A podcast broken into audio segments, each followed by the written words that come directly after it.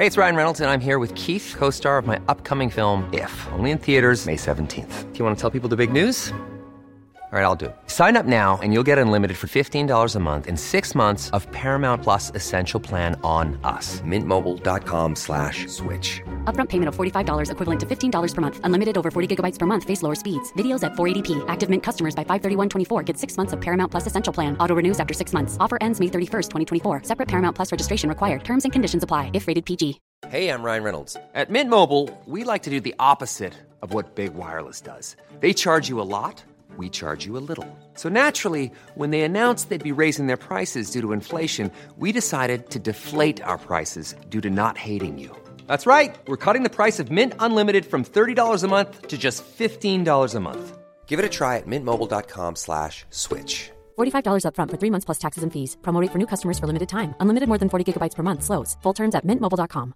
Many of us have those stubborn pounds that seem impossible to lose, no matter how good we eat or how hard we work out. My solution is PlushCare. PlushCare is a leading telehealth provider with doctors who are there for you day and night to partner with you in your weight loss journey. They can prescribe FDA-approved weight loss medications like Wagovi and Zepbound for those who qualify. Plus, they accept most insurance plans. To get started, visit plushcare.com slash weight loss. That's plushcare.com slash weight loss.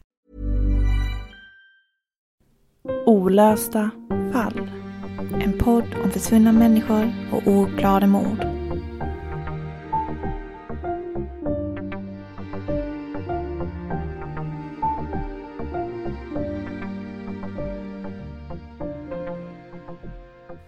Det finns få fall i Sverige som är så omtalade som mordet på Katrin da Costa. Ett fall kantat av så många olika oväntade vändningar att det känns som manuset till en fruktansvärd thrillerfilm. En prostituerad kvinna i en oerhört utsatt position hittas styckmördad. En misstänkt obducent och en misstänkt allmänläkare. Ett litet barns vittnesmål. En fotohandlare och en väns dagboksanteckningar. Och ett påstått rättshaveri. Men ännu vet vi inte vad det var som hände henne. Vem var det som mördade henne? Styckade hennes kropp och sen dumpade det som fanns kvar av henne i sopsäckar in till motorvägen E4 i Stockholm i juli 1984. Faktum är att det aldrig har fastställts exakt när hon försvann och när hon mördades. Aldrig någonsin kommer någon dömas för mordet som idag är preskriberat. Men det vi kan göra är att fortsätta berätta om Katrin och det fruktansvärda som hände henne, som aldrig får glömmas bort. Du lyssnar på Olösta fall. Mitt namn är Nathalie Seov. Mitt namn är Sofie Nublin. En ung tjej kommer cyklandes på en sommaräng. På huvudet har hon en slags sjömansmössa hennes hår är mörkbrunt ner till axlarna och hon har lugg. Hon har på sig en gul knytblus och korta shorts. Hon cyklar barfota mot personen som förevigar precis den här stunden för många år sedan med en kamera. Flickan på bilden som vi har framför oss heter Katrin.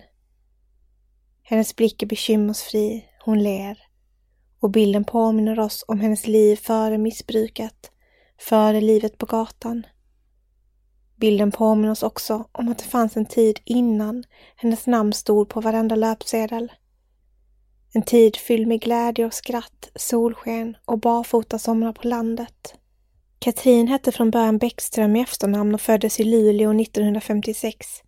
I en artikel som publicerades i Aftonbladet 2009 står det att enligt en polisrapport från maj 1988 så beskrivs Katrin av sin mor som ett snällt men tillbakadraget barn.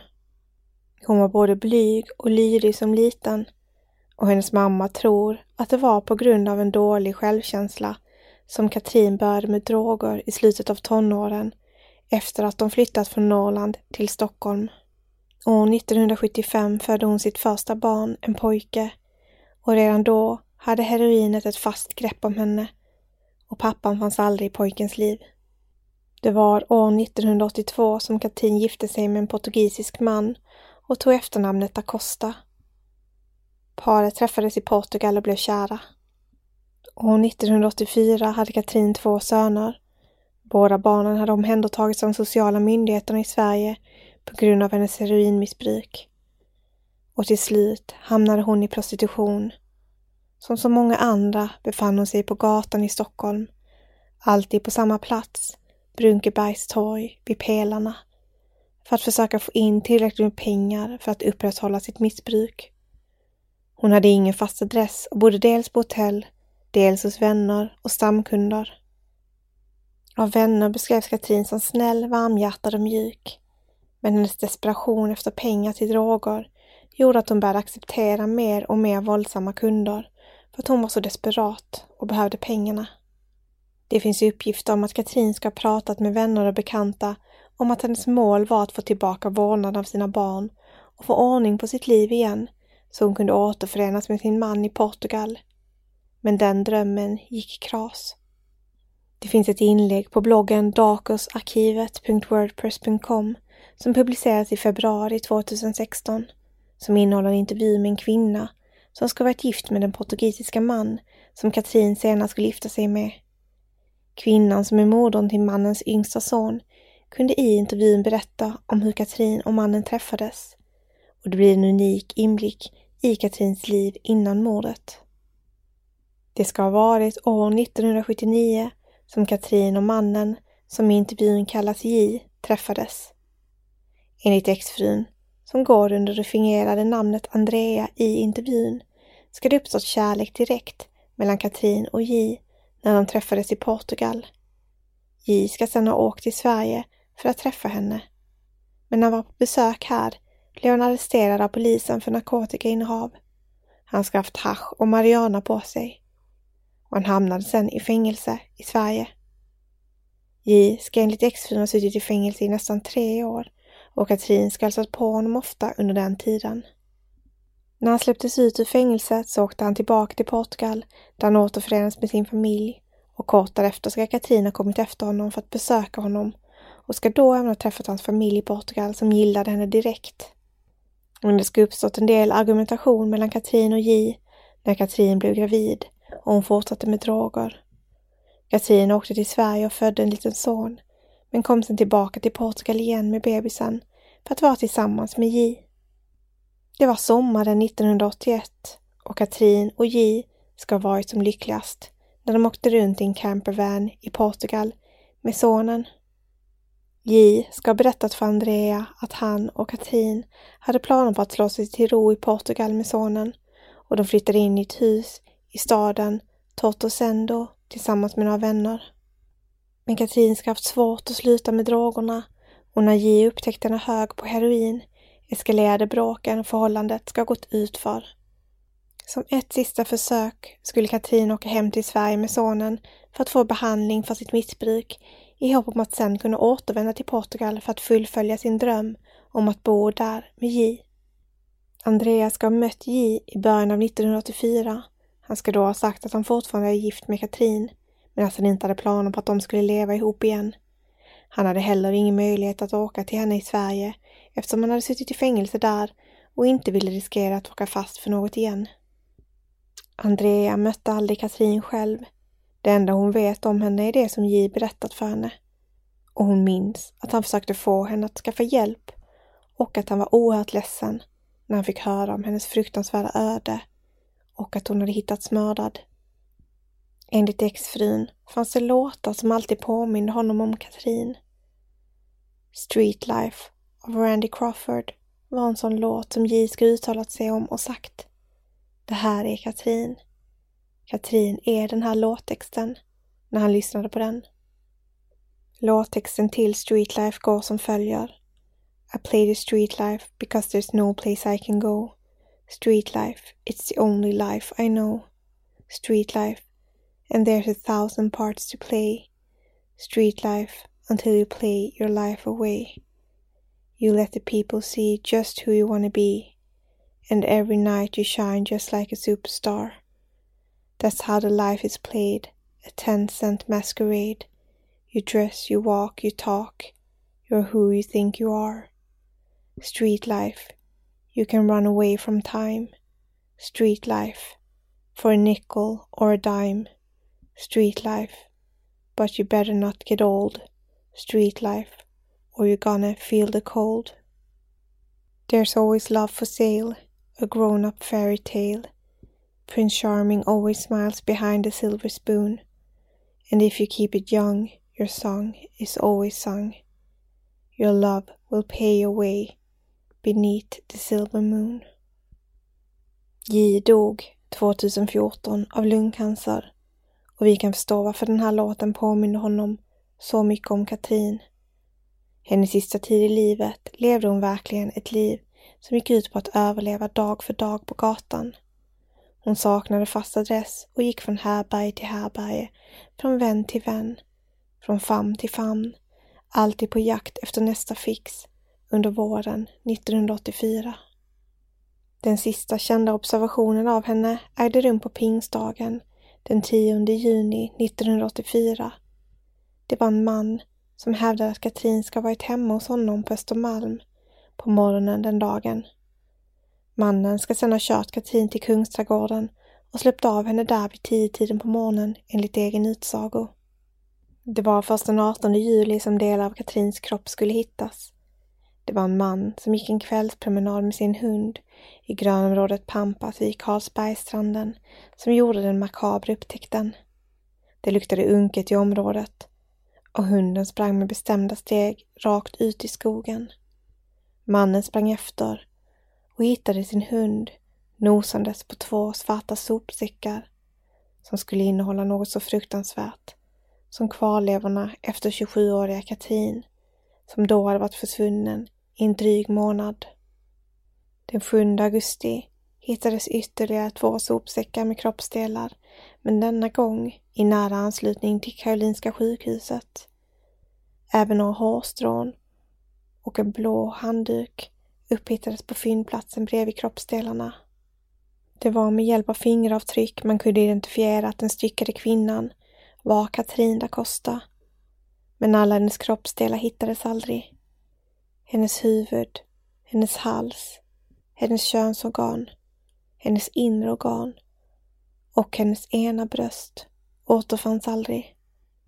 Och på grund av att kroppsdelarna legat länge ute i terrängen och eftersom sådana vitala delar av kroppen saknades gick det aldrig att fastställa någon dödsorsak i fallet.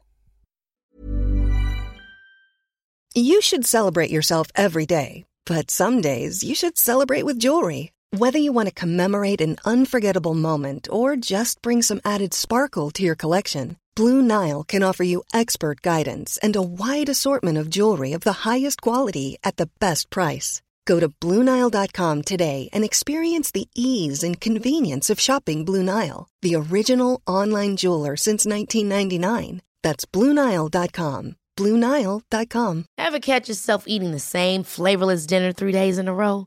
Dreaming of something better? Well, HelloFresh is your guilt free dream come true, baby. It's me, Gigi Palmer.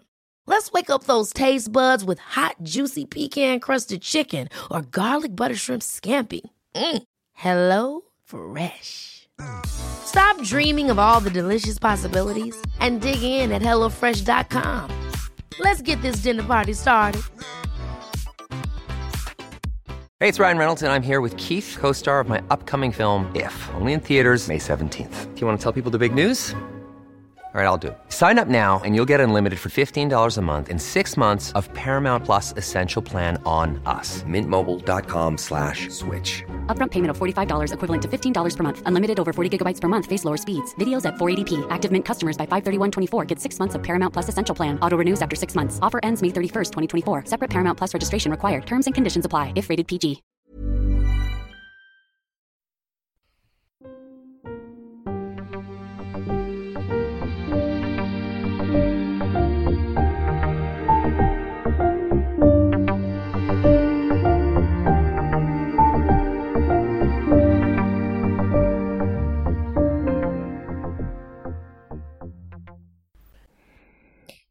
Ja hade Sofie, i den här diskussionen så tänkte jag att vi skulle fokusera på en av de misstänkta personerna i det här fallet. Eh, som är den här obducenten eller rättsläkaren som han också kallas. Som jag tänkte vi skulle gå lite djupare in på. För det var ju nämligen så att kort efter att man hade hittat kroppsdelarna så var det en misstänkt person som fångade polisens intresse särskilt mycket. Och det var den här rättsläkaren som jobbade på Karolinska sjukhuset som låg mitt emellan de två fyndplatserna. Och den här mannen anhölls den 3 december 1984, men han släpptes redan fem dagar efter det på eh, fri fot efter ett flertal förhör då. Och han släpptes på grund av att polisen helt enkelt saknade bevis för att hålla honom längre än så. Men anledningen till att rättsläkaren, även kallad obducenten då i medierna, fångade polisens intresse var främst för att han enligt uppgifter skulle ha varit en av Katrin da Costas kunder på Malmö Skillnadsgatan. Och han var också intressant eftersom en annan rättsläkare, Jovan Reis, som ska ha jobbat tätt ihop med den misstänkta rättsläkaren, gjorde bedömningen att den som utfört mordet på Katrin skulle haft någon slags kunskap om den mänskliga kroppen med tanke på hur kroppen var styckad. Så det är lite så Jack the Ripper över det på något vis. Ja, så polisen försökte ringa in någon som hade den här typen av kunskap också, så därför blev ju den här personen också intressant av den anledningen. Mm. Både relation till henne och eh, relation till hur mordet är utfört. Ja, även om de inte kunde hitta den direkta kopplingen till Katrin så misstänkte man, eftersom den här mannen hade spenderat mycket tid på Malmskillnadsgatan, att han mm. kunde ha varit en av hennes kunder. Men det är lite luddigt det här. Um, men det skulle också visa sig att obducenten hade ett intresse för våldsporr, vilket också polisen såklart fångade upp och tyckte var intressant. Och det fanns också flera av hans kollegor som hade upplevt honom som obehaglig på olika sätt. Det fanns också vänner till honom som kunde uttala sig om att mannen hade en märklig fascination när det kom till sitt yrke. Och det, det är också så här, på ett sätt är det inte konstigt i sig att vara passionerad och tycka sitt yrke väldigt intressant. Nej. Men det som det var i det här fallet var att han bland annat hade skickat sådana här rättsmedicinska rapporter till sina vänner som innehöll bilder och grafiskt obehagliga då obduktionsbilder som de tyckte var märkligt att han bara skickade runt sådär. Ja, det får man, får man väl heller inte göra hur som helst tänker jag. Nej, jag vet ju inte om de här vännerna också var läkare eller om det var liksom, det känns också mm. lite, lite märkligt beteende. Mm. Och att han också ska ha bjudit in några av dem till att delta vid obduktioner, enligt deras uppgifter då. Vilket de ja, själva tyckte var märkligt. Eh, och sen hade han ju också specialiserat sig på just strypmord. Och han var ganska ung vid mordet på Katrin. Han var bara 30 år gammal, men han hade redan lyckats skapa sig en ganska ansenlig karriär inom rättsmedicin och publicerat flera artiklar om just strypmord men också föreläst om hängningar och sexuellt våld. Så han var ju en ganska så kan man säga erkänd person inom fältet men det var också en del personer som tyckte han var märklig. Mm. Och det är ju inte konstigt att specialisera sig på olika ämnen som rättsläkare i sig. Men jag tror just hur han pratade om det och hur han betedde sig stack ut för många. Det här med att han visade bilder från obduktioner och sånt och att han hade även sådana här bilder hemma, vilket jag tror inte man, man ska ha som rättsläkare. Det så, ansågs liksom Nej. inte professionellt eller lämpligt att han hade det. Nej, det är väldigt respektlöst mot eh, offren och eh, offrens anhöriga framförallt tycker jag. Mm. Um, mm. Och, men den här mannen har ju figurerat i mer än eh, det här fallet. Vi eh, tog ju upp eh, i avsnitt 87 av Olösta fall, det här mordet på Annika Nordberg. Och här figurerar också den här rättsläkaren. För precis som Katrin så prostituerade sig Annika på Malmskillnadsgatan.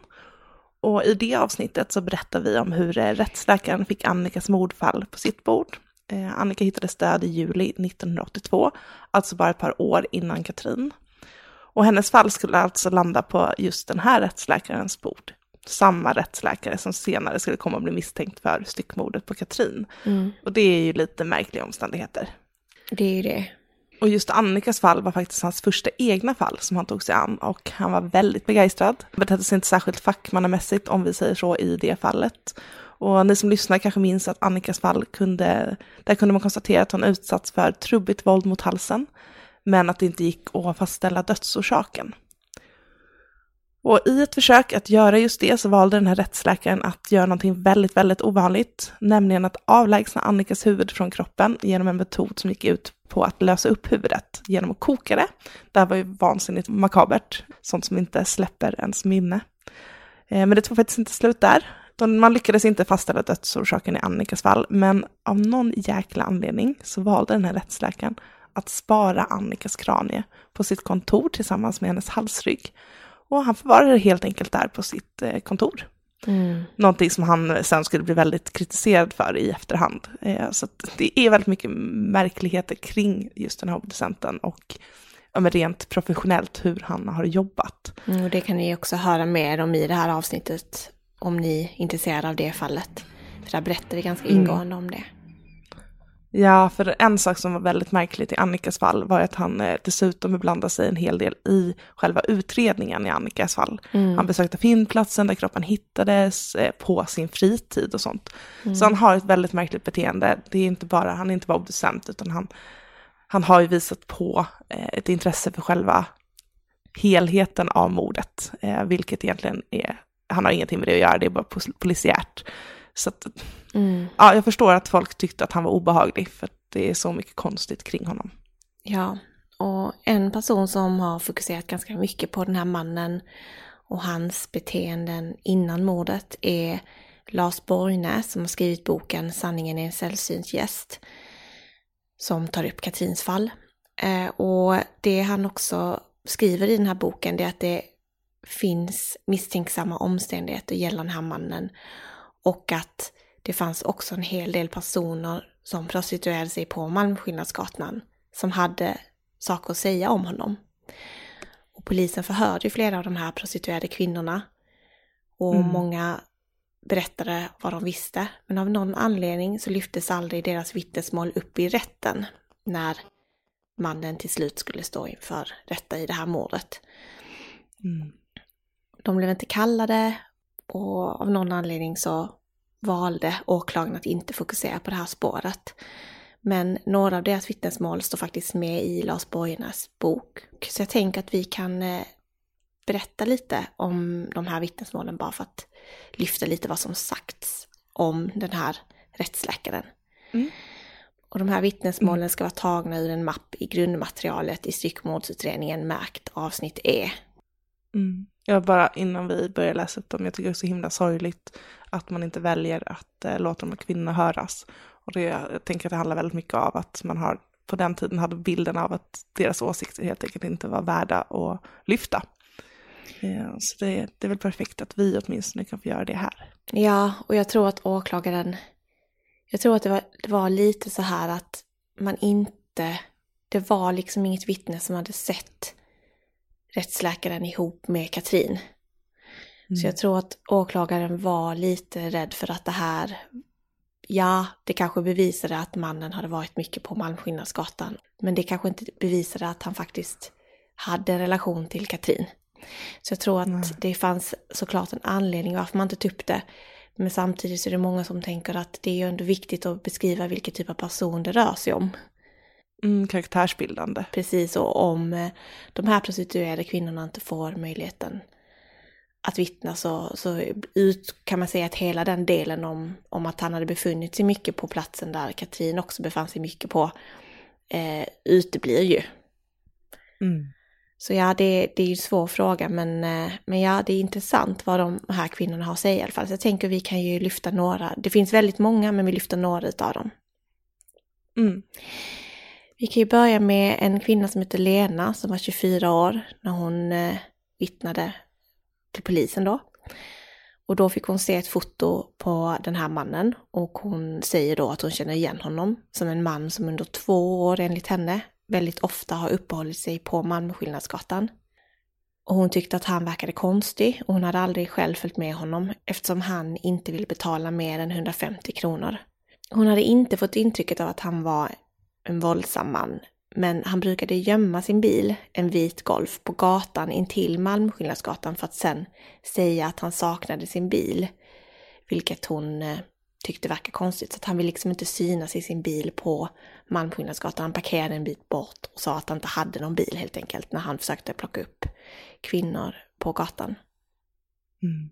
Ja, då undrar man ju var han då skulle befinna sig med kvinnorna. För oftast var det vanligt att man plockade upp just med bil. Om det kan legat någonting i att han kanske inte ville vara igenkänd eller att någon skulle se hans registreringsnummer. Och det kan ju också ha att göra med hans yrke som rättsläkare, att han var rädd för det, att bli igenkänd. Mm.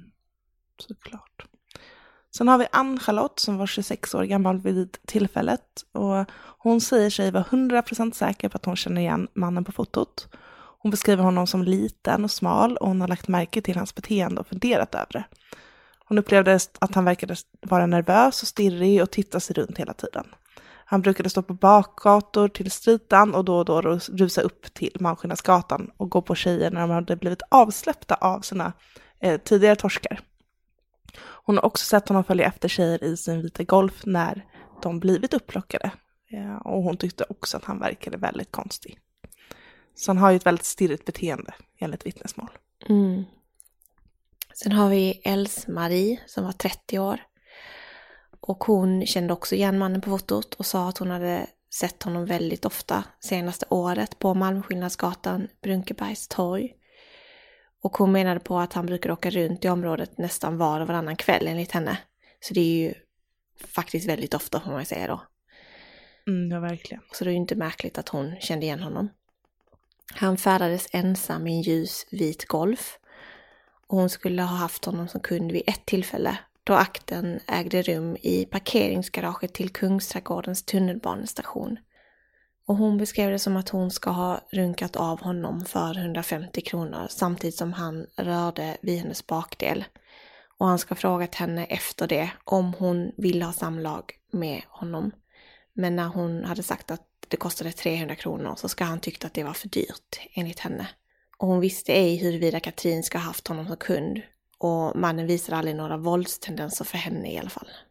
Och i den här boken så är det vittnesmål från 14 kvinnor som tas upp och polisen ska prata med dessa kvinnor som känner igen obducenten och kan peka ut honom när de då får se en bild. Mm. Och deras vittnesmål är ganska samstämmiga och målar upp en nervös, något timid och icke-våldsam man som stryker runt på Malmskillnadsgatan och helt enkelt verkar vara rädd för att bli upptäckt. Eh, men det som är så intressant är hur många kan berätta att mannen i fråga var på Malmskillnadsgatan så här ofta. Mm. Alltså närmast var och varannan dag. Och det säger ju rätt mycket om honom som person. Mm. Och man kan undra varför det aldrig var så att dessa kvinnors vittnesmål lyftes rätten, precis som vi pratade om innan. Mm. Eh, och där är vi återigen inne på det här att ja, men, det fanns inget vittnesmål som kunde visa på att någon hade sett mannen tillsammans med Katrin da Costa. Och åklagaren eh, Anders Helin ska uttalat sig om att han eh, vill inte ha några fladdriga vittnen i rätten gällande varför de prostituerade kvinnorna ej kallades som vittnen, vad han nu kan ha menat med det. Mm. Man var kanske lite orolig för att ryktena om obducenten skulle börja sprida sig på Malmskillnadsgatan, att han var Katrins mördare, att det skulle vara svårt att veta vad som var sant eller inte, vilka uppgifter som faktiskt eh, skulle tas på allvar. Mm. Men eh, det var en kvinnas eh, vittnesmål som stack ut lite extra, för att hon var den enda som upplevt den här mannen, obducenten, som våldsam. Mm. Och det rör Teresa, 20 år gammal vid tillfället. Och eh, redan den 6 september, innan några rykten om obducenten då hade hunnit spridas bland de prostituerade, så kunde hon berätta att hösten 1983 så råkade hon ut för att han hade försökt strypa henne när hon inte ville göra som han ville. De hade bestämt att han skulle ha franskt plussamlag och det skulle kosta 500 kronor. Och eh, mannen prutade inte utan gick bara med på den här överenskommelsen. Han sa inte så himla mycket och han ville att hon skulle följa med till hans lägenhet så de gick till fots till en trapp på Jungfrugatan. Och det ska ha varit mörkt i trappuppgången och mannen ska inte ha svarat när hon frågade om han kunde tända belysningen. Han ska ha tagit henne i handen, lett henne upp för trapporna och tills dess att de kom upp till vinden utanför en tjock vindsdörr. Mm. Då frågade hon om det var där de skulle gå in och eh, sen sagt till mannen att jag går inte in med dig där. Och då ska han ha blivit våldsam och greppat tag framifrån med båda sina händer runt hennes hals, med båda tummarna på stryphuvudet. Ett ganska kraftigt strypgrepp enligt mm. henne. Hon skulle ha fått panik och sparkat honom i underlivet. Han ska ha hållit kvar det här hårda greppet i kanske 30 sekunder och det ska ha svartnat för hennes ögon. Så hon fortsatte att sparka till dess att mannen släppte taget. Och även om hon var svag efter strypgreppet så lyckades hon ta sig ner för trapporna Däremot så hade hon väntat in mannen i porten. Hon vet inte varför hon gjorde det. Hon sa till mannen att han skulle passa sig för att tjejerna verkligen höll reda på varandra och hjälpte varandra. Hon ska också berättat att hon haft kraftiga märken på halsen efter det här våldet. Eftersom hon var så chockad som hon var så polisanmälde hon aldrig händelsen. Men hon kan ha berättat det för några patrullerande poliser på Östermalm. Hon mindes inte riktigt, det här var troligtvis ganska traumatiskt för henne. Mm. Och sen ska Teresa ha fått peka ut obducenten under en konfrontation och hon pekar ut honom med 90 procents säkerhet enligt henne själv. Obducenten skulle faktiskt komma att åtalas för överfallet mot Teresa i samband med den här styckmordsrättegången. Men åtalet ogillades för att det hade gått för lång tid enligt rätten mellan händelsen och konfrontationen och att då bevisföringen inte höll. Mm. Det fanns helt enkelt inte bevis för att döma honom för någonting i det fallet. Men eh, det är sjukt obehagligt. Jag har varit med om om det stämmer så usch, det låter som en mardröm. Fruktansvärt. Och ja, de här kvinnorna var ju extremt utsatta. Ja. Och det tar ju inte slut där. Det finns fler beklämmande omständigheter för den här rättsläkaren. Och en väldigt viktig aspekt är hans hustru Ann-Kristin som två år innan mordet på Katrin ska ha hittat stöd i parets sovrum. Och hon ska ha hittats hängd från sänggaveln iklädd finkläder. Och bara två månader innan hennes död ska rättsläkaren ha publicerat sin första artikel om just hängning. Och där kan man fråga sig vad oddsen är för att hans fru ska hitta stöd på just det här sättet två månader senare, om det var en slump eller en medveten handling. Det är ju många meningar som går isär i det här fallet, vad, vad som egentligen hände Ann-Kristin. Mm. Från eh, polisens sida så har det ju konstaterats att hon ska ha begått självmord och det väcktes aldrig något åtal för något mord i det fallet mot rättsläkaren då.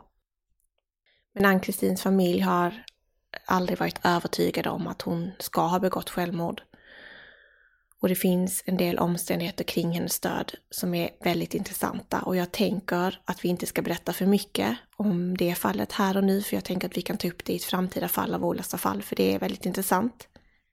Mm. Men eh, obducenten klarade sig som sagt från misstanke i det fallet eftersom det bedömdes som självmord. Men det som ofta lyfts till hans fördel är att ytterdörren ska ha varit låst från insidan och att han ska ha fått bryta sig in i lägenheten när han hittade henne död. Så det är ju någonting som säger att hon faktiskt kanske begick självmord eftersom dörren var låst. Men sen finns det mm. också de som argumenterar för att han faktiskt var expert på just strypningar och hängningar. Och eh, om någon skulle veta hur man skulle iscensätta en sån mordplats så skulle det vara han, är det många som säger. Eftersom han eh, hade ju koll på de här sakerna.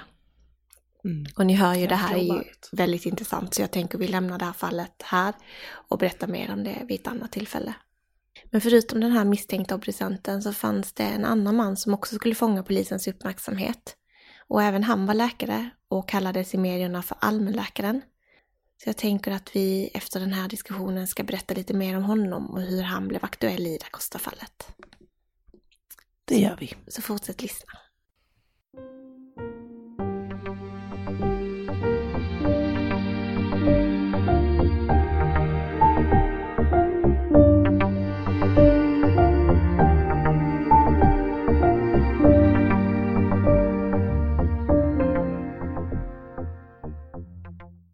Den andra läkaren som skulle komma att bli intressant och aktuell i det Costa-ärendet var en allmänläkare som först blev misstänkt för något helt annat. Han skulle nämligen bli anklagad för att ha sexuellt utnyttjat sin 17 månader gamla dotter. Det var hans fru som rapporterade misstankarna till polisen samtidigt som paret genomgick en skilsmässa. Det gjordes en utredning, men det gick aldrig att bevisa att allmänläkaren skulle ha förgripit sig på dottern.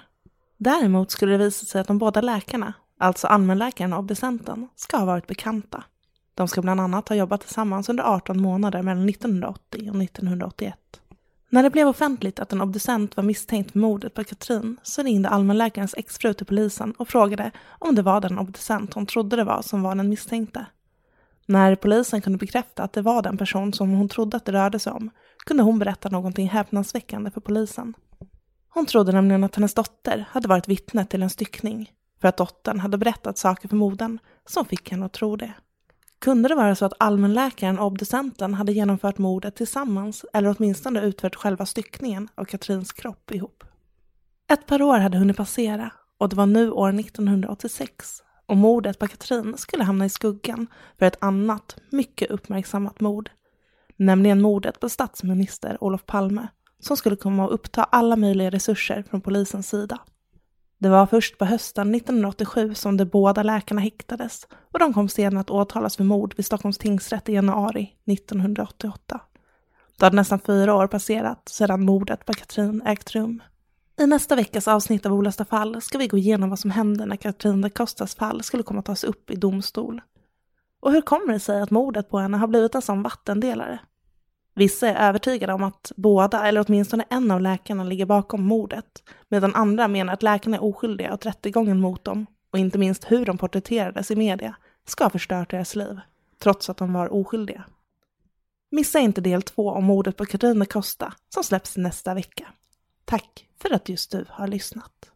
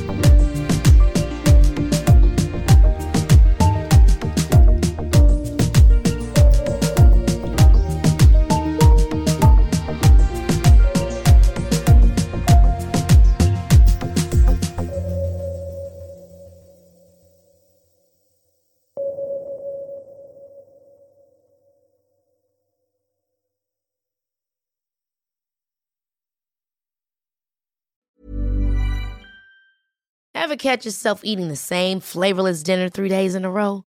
Dreaming of something better? Well, HelloFresh is your guilt-free dream come true, baby. It's me, Gigi Palmer. Let's wake up those taste buds with hot, juicy pecan-crusted chicken or garlic butter shrimp scampi. Mm. Hello Fresh. Stop dreaming of all the delicious possibilities and dig in at HelloFresh.com. Let's get this dinner party started. That's the sound of another sale on Shopify in store. Shopify POS is everything you need to sell in person. From payments to inventory, Shopify unites your sales into one commerce platform. Sign up for a $1 per month trial period at shopify.com slash retail23. Shopify.com slash retail23. Imagine the softest sheets you've ever felt. Now imagine them getting even softer over time. That's what you'll feel with Bowl and Branch's organic cotton sheets. In a recent customer survey, 96% replied that Bowl and Branch sheets get softer with every wash. Start getting your best night's sleep in these sheets that get softer and softer for years to come. Try their sheets with a 30-night guarantee. Plus, get 15% off your first order at bowlandbranch.com. Code BUTTERY. Exclusions apply. See site for details.